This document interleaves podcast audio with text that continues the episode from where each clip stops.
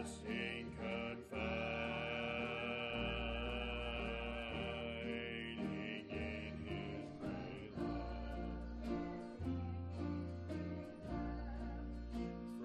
From all harm saved in his sheltering arms,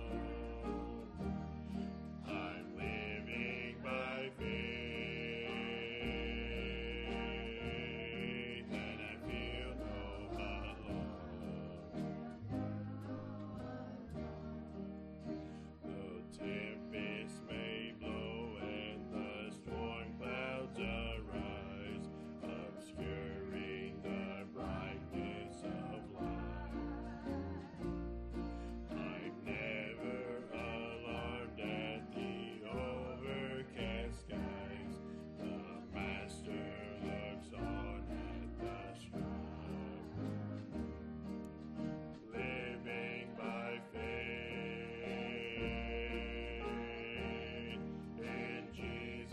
Above,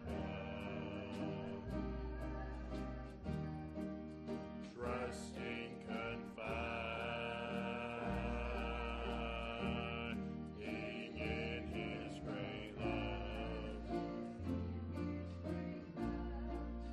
From all harm saved in his sheltering arms,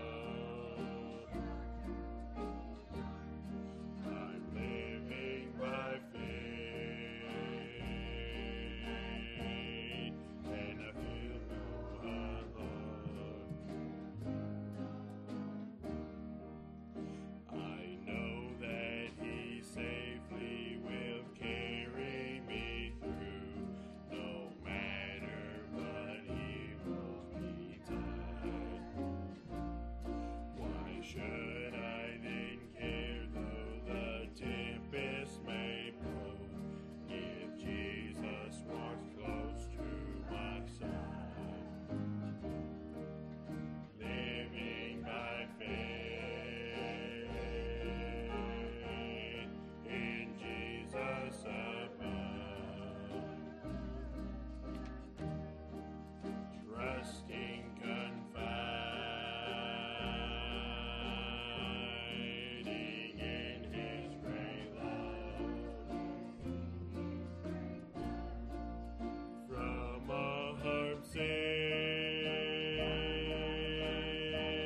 in his sheltering arms, I'm living by faith, and I feel no alone. Our Lord will return to this earth some sweet day. Our troubles will then all be over. The Master so gently will lead us away beyond that blessed heavenly shore. Living by faith in Jesus above, trusting, confiding in his great love. From all harm saved in his sheltering arms,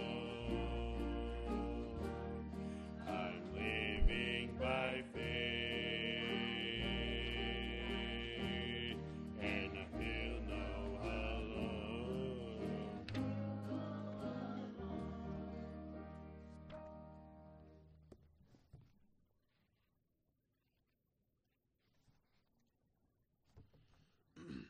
Uh, go ahead and turn over to page five sixty-five.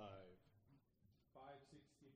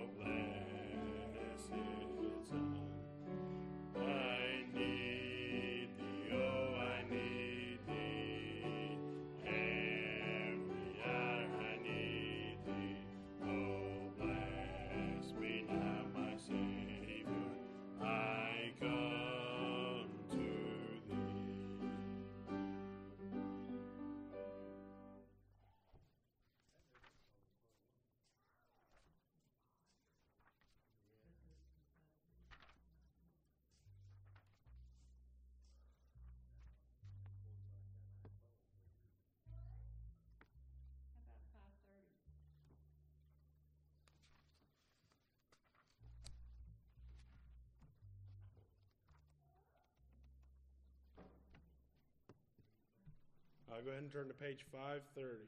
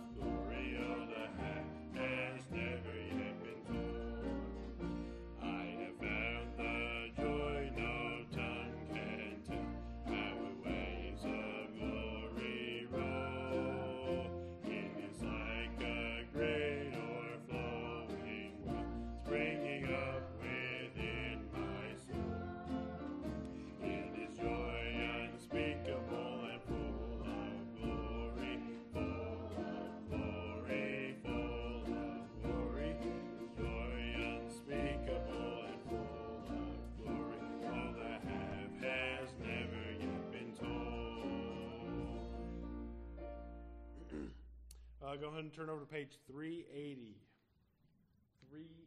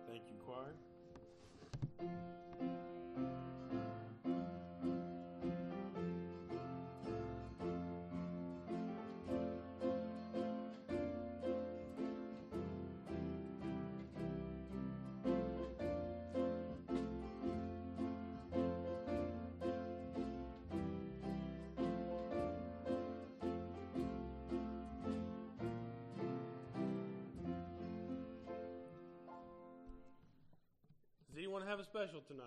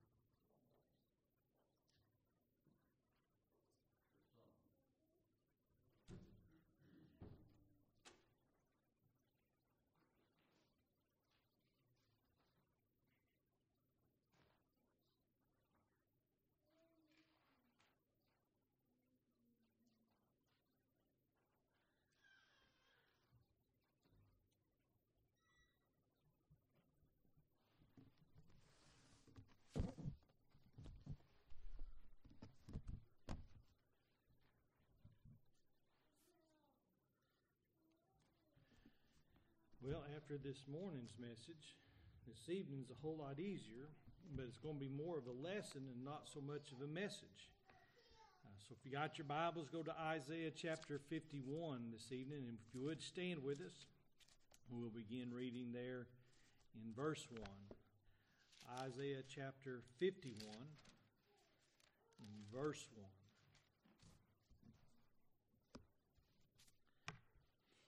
It says, "Hearken unto me, ye that follow after righteousness, ye that seek the Lord.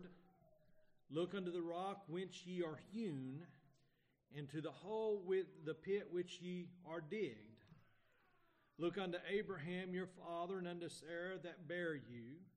For I called him alone, and blessed him, and increased him. For the Lord shall comfort Zion. He will comfort all her waste places. He will take his wilderness like, he will make the wilderness like Eden, and her desert like the garden of the Lord. Joy and gladness shall be found therein, thanksgiving and the voice of melody. Hearken unto me, my people, and give ear unto me, O my nation. For law shall proceed from me, and I will make my judgment to rest for a light for the people. My righteousness is near, my salvation is gone forth.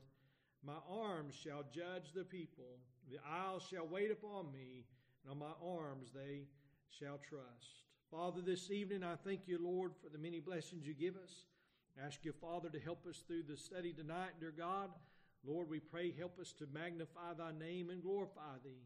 Lord, let us use thy word tonight as only thou would have us to be used. And Father, may we not do anything other than that which you'd have us to. And we'll praise you and thank you, Father, in Jesus' name. And amen. Amen. You may be seated this evening. I want to talk to us a little bit about the word follow. And I will say this. We know these scriptures here. We can jump down and we can Uh, look at these in verse Matthew sixteen and twenty-four. Then said Jesus unto his disciples, If any man will come after me, let him deny himself, take up his cross, and follow me. You and I cannot be a child of God, nor we can we be the servant of God or the disciple of God or any part of the relationship that we desire to have with God if we do not follow him. There are many today that do not follow him and yet claim him. And the Bible says that they draw nigh to him with their lips, but their hearts is far from me. And I, I would say this tonight. You and I, you know, we understand this. Where our heart is, there's our treasure. That's what the Bible says. So where our heart is, that's where we go. That's what we long for. That's what we look for. If you just think about it in the old days there, what happened whenever they got gold fever? I mean, they took off, they sold everything, they traveled halfway across the country or wherever the next gold strike was. They they sold everything they had and they started panning for gold, looking for riches. They were desiring to have something they did not have, thinking that they would all get rich in a hurry. They could return to where they were, they could buy up and do whatever they wanted to, take their ease, and so to say, eat, drink, and be merry. And most of them were unsuccessful because they were following the wrong thing. They realized, uh, and I would say this, they, they should have realized that their treasure really would have been found in God. Those who follow after the Lord, the Bible tells us, are full. Those who follow after God are comforted. Those who follow after God and trust in him find that in that there, there's many, uh, I guess you would say this, there's many blessings in it. So he says, hearken. That means pay attention. Listen to what I'm saying.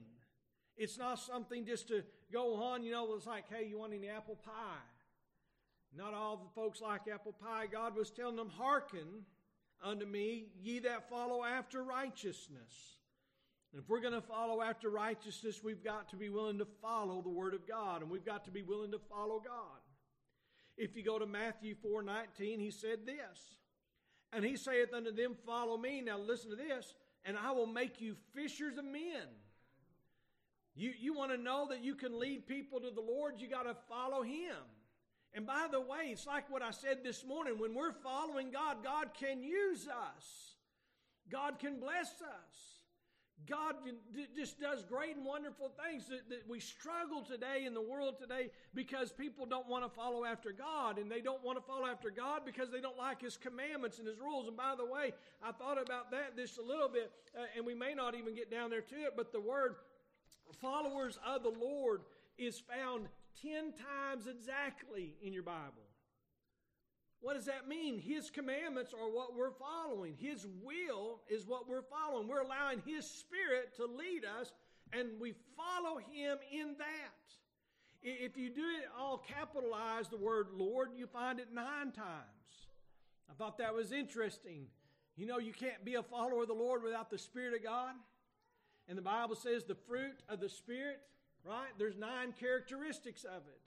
So if you're a follower of the Lord, you follow His commandments. And if you follow the Lord, L O R D, capitalized, the Bible makes no mistakes. It's amazing. You are then filled with the Spirit of God. You have the character of God. And you do the will of God. It's an amazing thing what God can do with people who will follow Him. You imagine the disciples, those eleven that followed the Lord. And not all of them are talked about in a great example.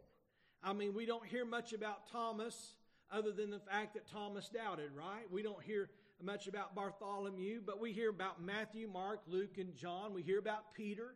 And, and as we look at these and we think about these, I mean, these men are going through there. They were followers of the Lord. And, and all of them, though, following the Lord, except for Judas. Judas was the one who didn't follow the Lord. He's the one who followed his own heart, willing to sell out God for thirty pieces of silver. He was not a follower. He was a kind of a tag-alonger. He was missing what he needed. And so we know tonight, Father, we need to be followers there. But anyways, he said, hearken unto me, ye that follow after righteousness, ye that seek the Lord. Look unto the rock which ye are hewn, and the hole of the pit which ye are digged. Look unto Abraham your father, unto Sarah that bare you, for I called him alone, and blessed him, and increased him. I can go back and I can tell you this. If you go back into the time of history, and like I've said before, I am a descendant of Adam. I'm a descendant of Noah. I know that for a fact because everybody else was dead after that God flooded the earth outside of Noah and his family. And so I am either, I, I don't know which, which leg of Noah I come off of. He had three sons and three daughters. I don't know where I come from there, but I started out at Adam. I continued on because of Noah. And God wants me to hearken unto Him and follow Him. And He wants you and I, you and I both to do this. If we look on down a little bit further there, look at what He says in John chapter ten. We know these verses of Scripture. They're not new to us, so it's not anything that would be surprising to us. But Jesus talking about His sheep, right? He gets down there and He says this. And, and I skipped way down to chapter uh, to verse twenty-five. John ten, verse twenty-five, Jesus answered and said, I told you, and you believe me not, the works that I do in my Father's name, they bear witness of me. They, they follow me. What He did was, was works, and they followed Him. They witnessed of Him. But then He goes on, but you believe me not, because you are not of my sheep.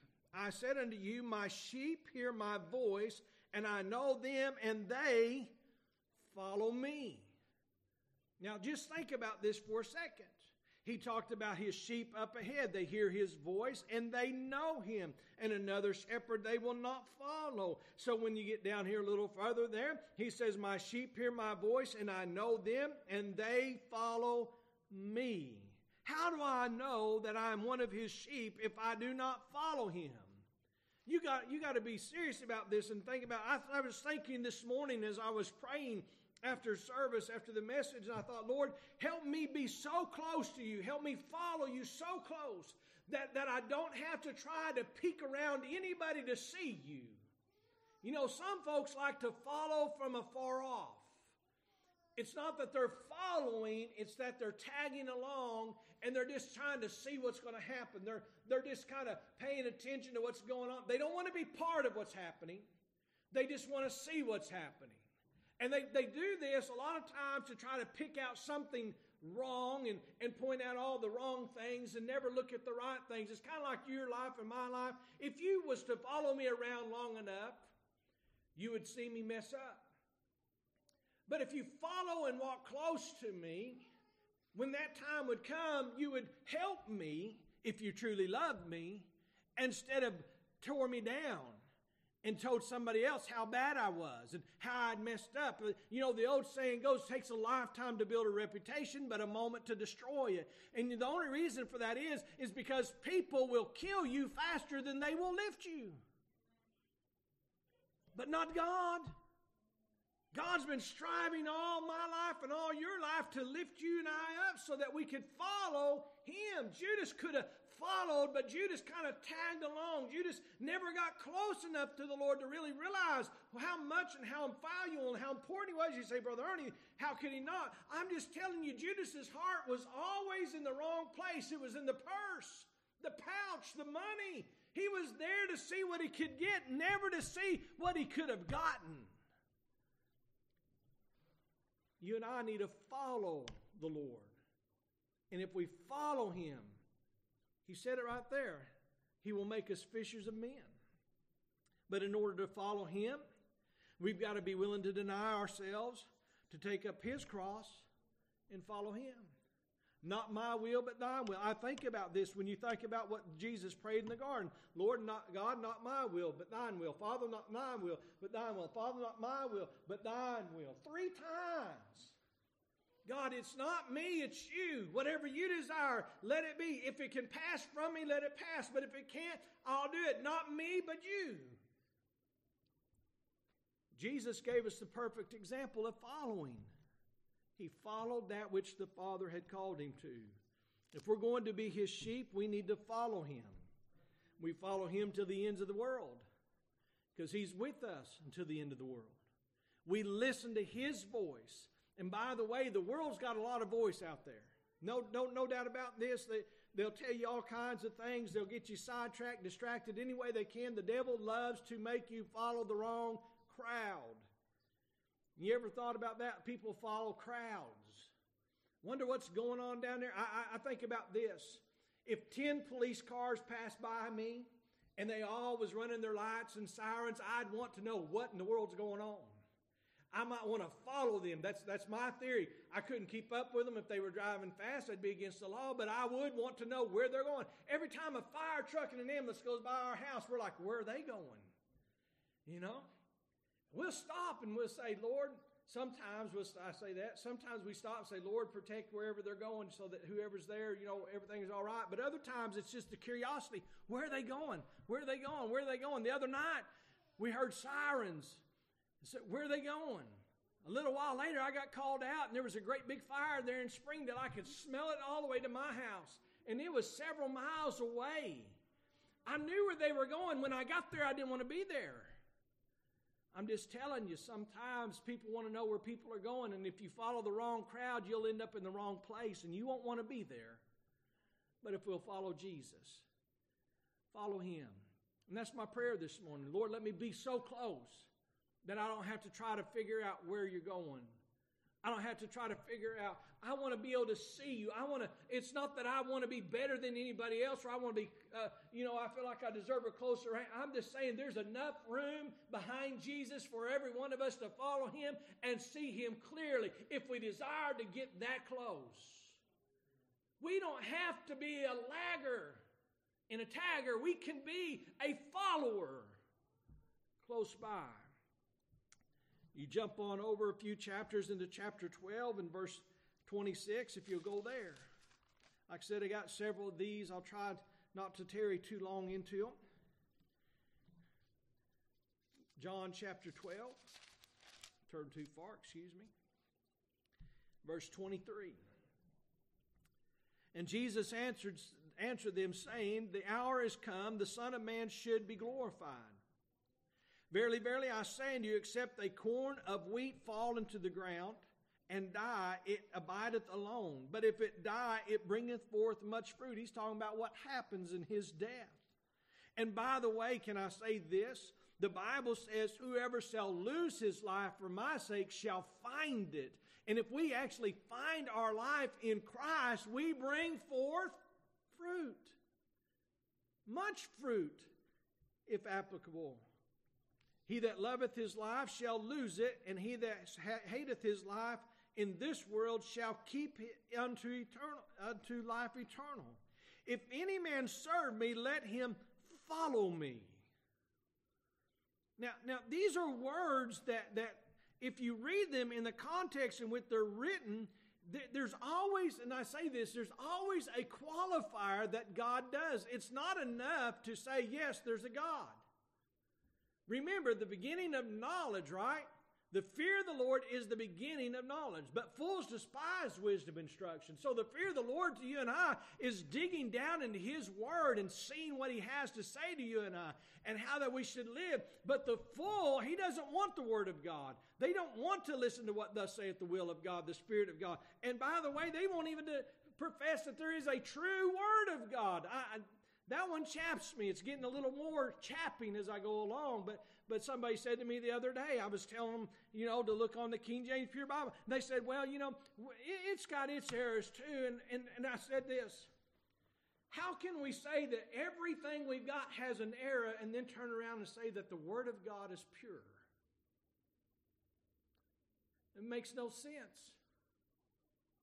If it's pure, that means there's no error.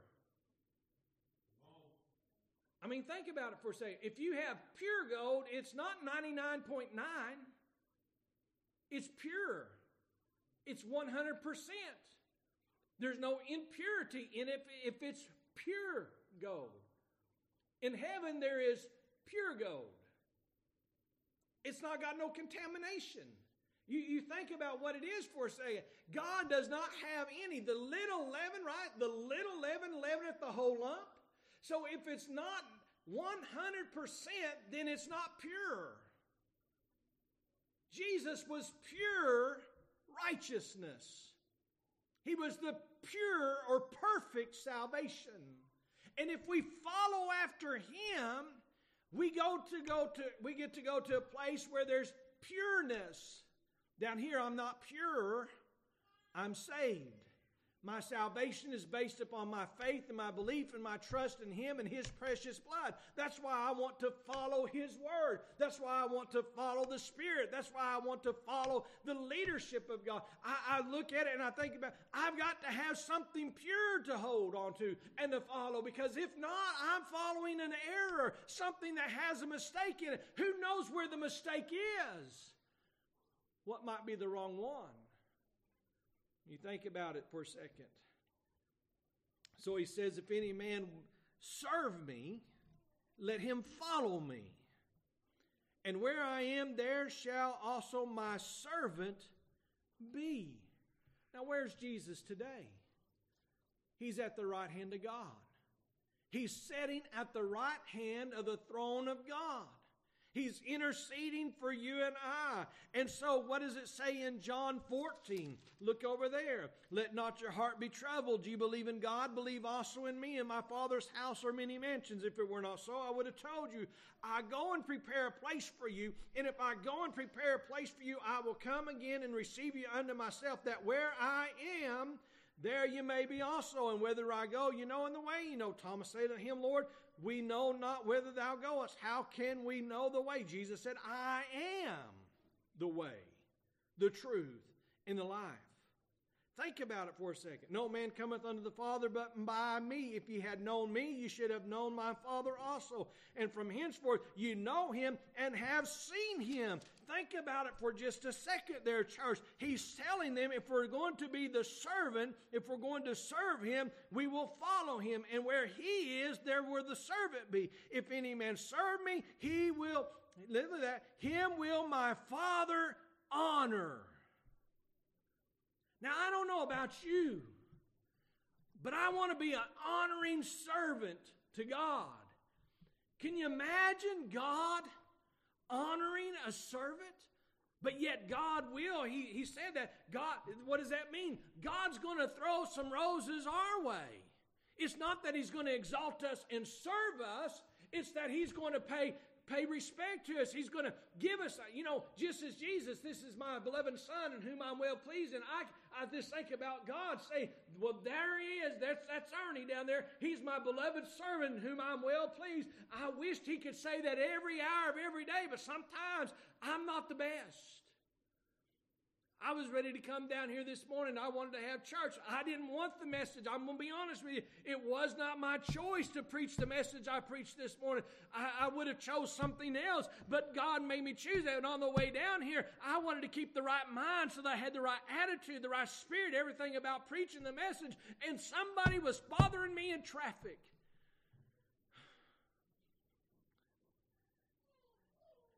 and I almost lost my cool and started speeding. I did lose my tongue for a minute, and I said, that idiot, I can't, you know. You say, Brother Ernie, nothing wrong with that. Well, you know what? Depends on where you go with it afterwards. We ought not call people names whether they can hear it or not. But the devil will get inside of your mind. He will start to hinder your spirit. He'll start to starve your relationship with God. If you think about it this way, on the way down, if we're listening to good gospel music and, and we're listening to good gospel preaching, and, and the devil doesn't have very much of an opportunity there. And, and if we're communicating and we're talking about the Bible, we're talking about the day, me and that, the devil don't have much to get in there because we're, we're not letting him in our conversation. But, but somebody else gets on your nerve. He sees the opening. He sees the crack. There ain't nobody can see a crack like the devil can see a crack. I'm just telling you, when light begins to seep out, he sees the crack. If you go over to the book of Timothy, chapter six, First Timothy chapter six.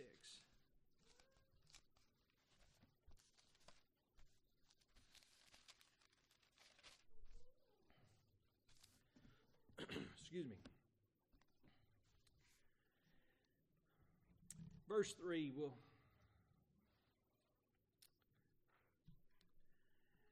If any man teach otherwise and consent not to wholesome words, even the words of the Lord Jesus Christ, to the doctrine which is according to godliness, he's proud. Church, listen carefully, knowing nothing. If I know nothing save Christ Jesus, I know everything I need to know. But if I'm so proud that I don't know Christ, then I know nothing. And that and that's the thing we're looking at today. There's a lot of people who don't know anything, who think they know everything, and they ought to shut up before they get shut up. One of these days they'll stand before God and realize just how ignorant they truly are. And that's a sad time to be in a place where you figure out, I didn't know it all.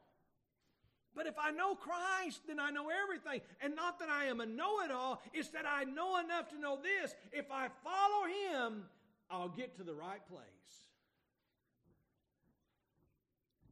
He said he is proud, knowing nothing, but doting about questions, strife of words, where, whereof cometh envy, strife, railings, evil submersing, perverse disputing of men of corrupt minds, and destitute of truth, supposing that gain is godliness.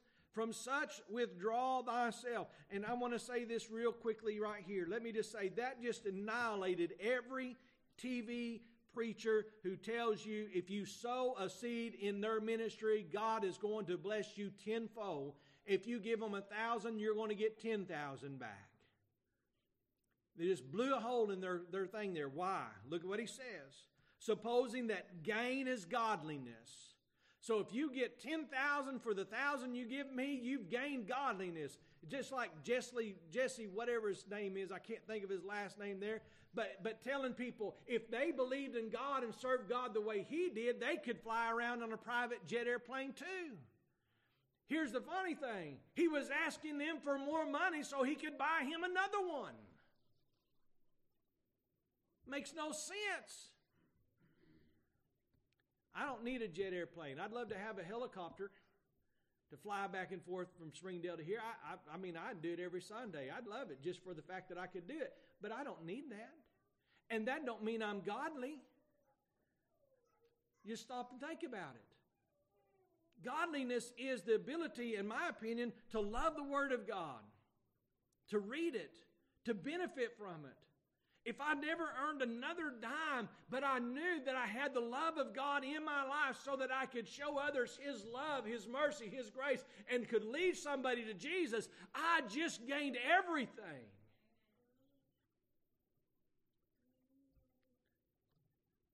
The only gain that is truly godliness is the gain of salvation and lost souls. But it says godliness without contentment is great gain. Or excuse me, but godliness with contentment is great gain. Learning how to be where you are with the Lord and that being enough. You ever thought about that? I'm following the Lord, and maybe I've got to, I, I don't know. I, I've, I've thought about this lately, my brown shoes, and I thought, boy, people get tired of seeing my brown shoes, but they still wear good, fit good, and they look pretty good. I'm content. I'm content with that. I don't have to have another pair of shoes. I'm trying to learn how to be content with my vehicles so that I don't do the thing that I always do. When they need new tires, go out and trade them. I've got a bad habit of going to the car lot when I start thinking that I've got to have something done to a vehicle. And I'm trying to learn how to be content there and hold on to what I've got. Because this, if I truly believe it is the gift of God that allowed me to get to what I've got, then I ought to hang on to what God gave me.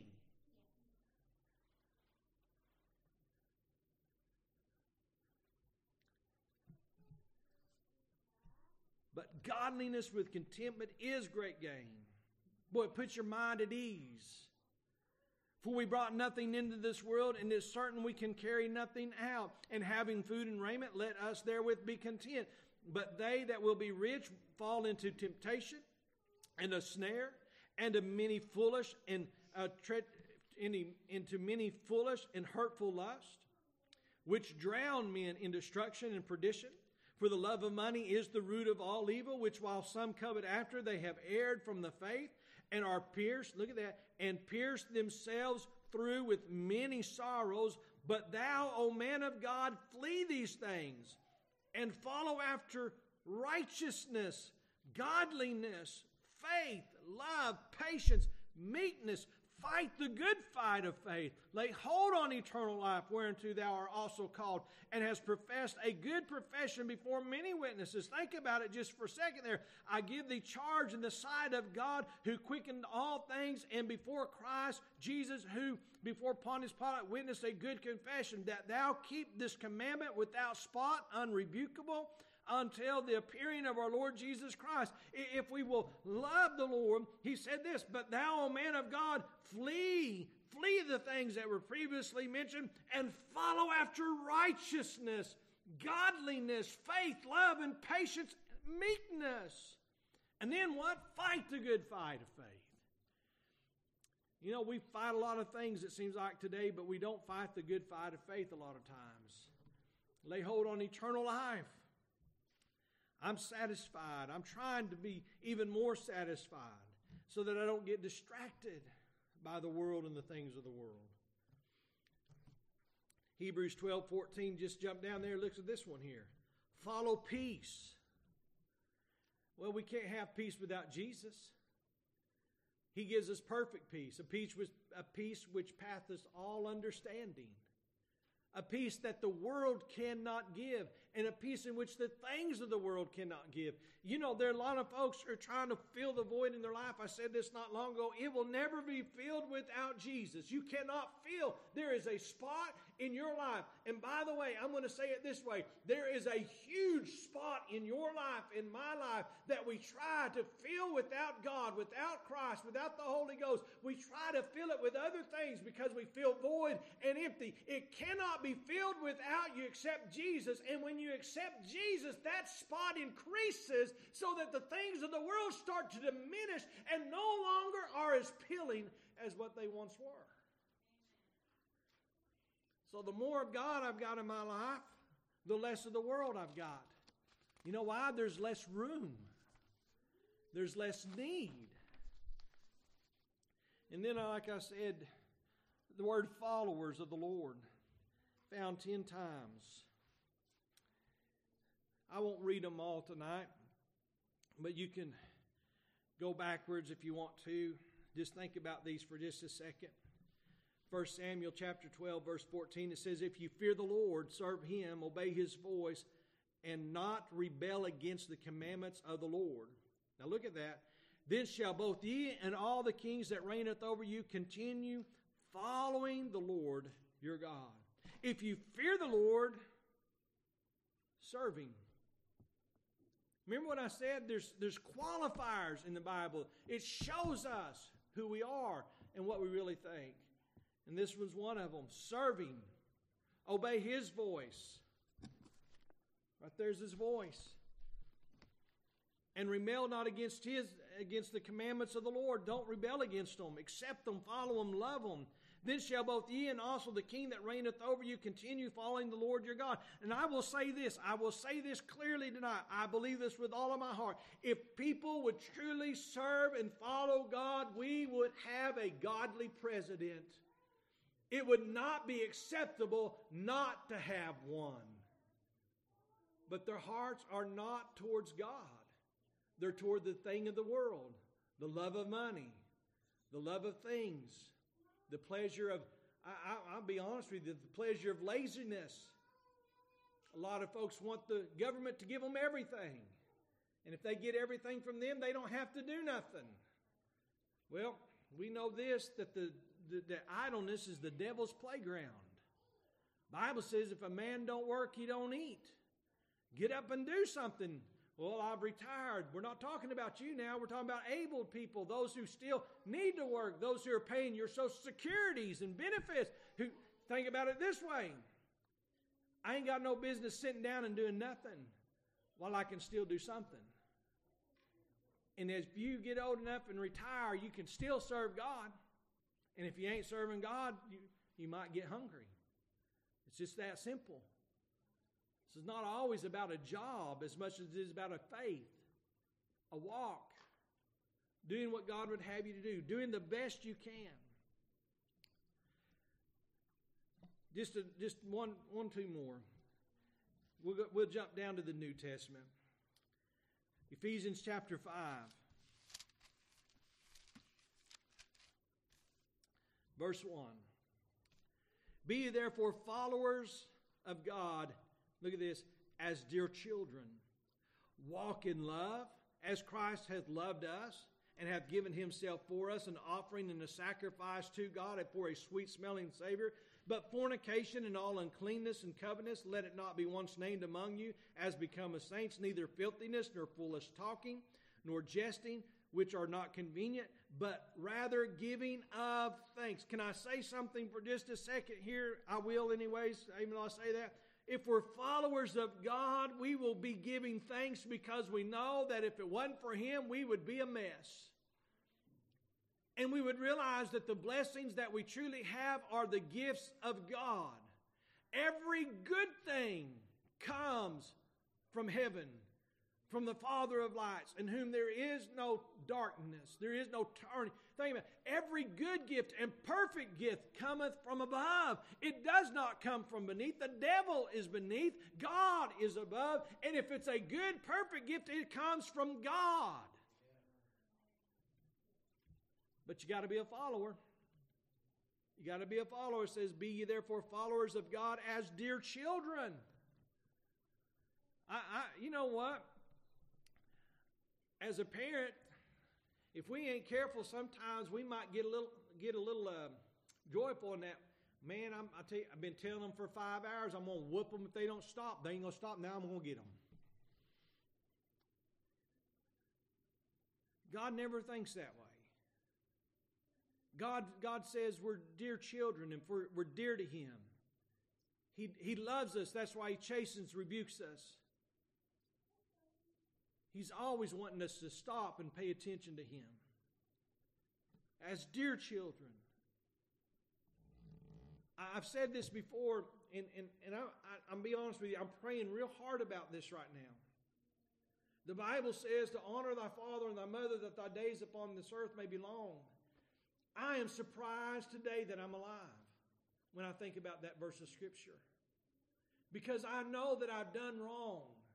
I know that I hid stuff and I lied and I did all kinds of things that I shouldn't have done when I was a child and, and when I was a teenager, that my parents, when they started finding out what I'd been doing, it shocked them. And and, and I know this, that even today there's things that I struggle with and, and I have problems with. And I was thinking the other day that when my dad gets back in town after he gets uh, my grandma uh, things there, I need to go and talk to him. I need to get some things straightened out.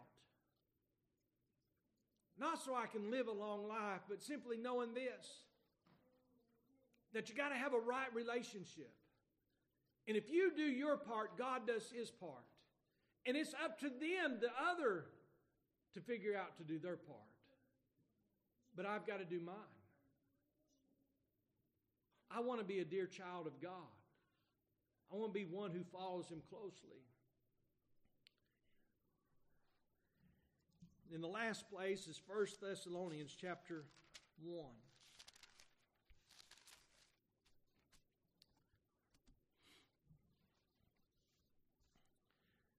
Start back verse one. It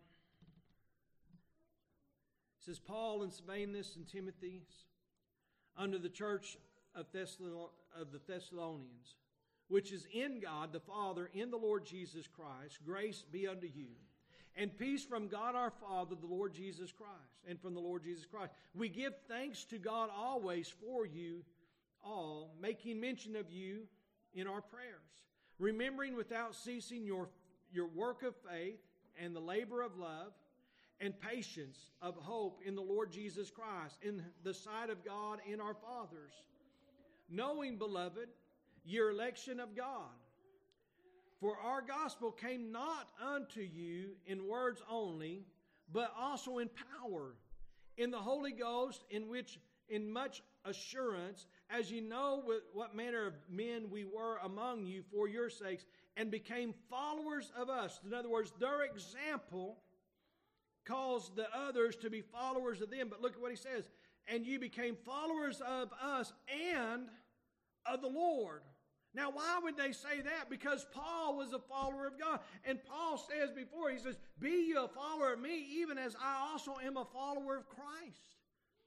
If we're going to lead, let's make sure we're following the right person to lead other people in, to the right person. It says, you became followers of us and of the Lord, having received the word in much affliction with joy of the Holy Ghost, so that ye were in samples to all that believed in Macedonia and Achaia. Now, I'm just going to say this. The Bible says, let your light so shine before men that they may see your good works and glorify your Father which is in heaven. And that's exactly what Paul just told the church of Thessalonians that happened. To those that believed in God, they become followers of Paul, and they were followers of the Lord. And as such, they were in samples to those that lived around them. And he said, to all that believed in those two cities. Be an example. Follow the right God.